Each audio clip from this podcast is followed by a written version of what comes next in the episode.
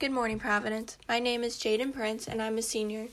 Please put aside what you are doing so that we can give full attention to our all school prayer. It's Throwback Thursday, Providence. Today's prayer was written by my grandma, Colleen Dillon. Dear God, you know that I believe that there are angels among us.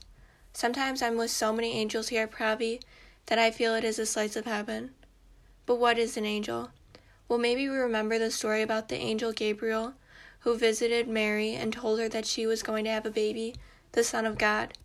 Maybe we remember that on the first Christmas the angels came to announce the birth of Jesus to the world. So I think angels are messengers from God. And if this is true, shouldn't we all be angels?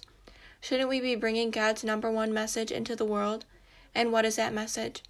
It's simple love one another as He has loved us. Let us be angels, messengers from God, and spread His message to those in our lives. Let us tell the people in our lives that we love them every chance we get. So I will start. I love you all. And God, just in case anyone forgets you, I love you. Your angels, Colleen and Jaden. Now, will you please stand and join me in reciting the act of consecration to the Sacred Heart of Jesus? Eternal and ever loving Father, I offer you everything I do this day my work, my prayers, my play, all my thoughts, my time with family and friends my hours of relaxation, my difficulties, problems, distress, which I shall try to bear with patience.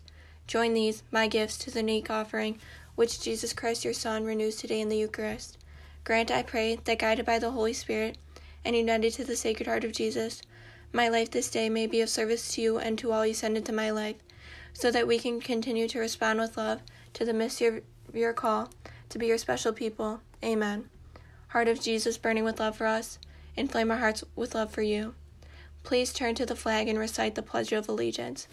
I pledge allegiance to the flag of the United States of America and to the republic for which it stands, one nation, under God, indivisible, with liberty and justice for all.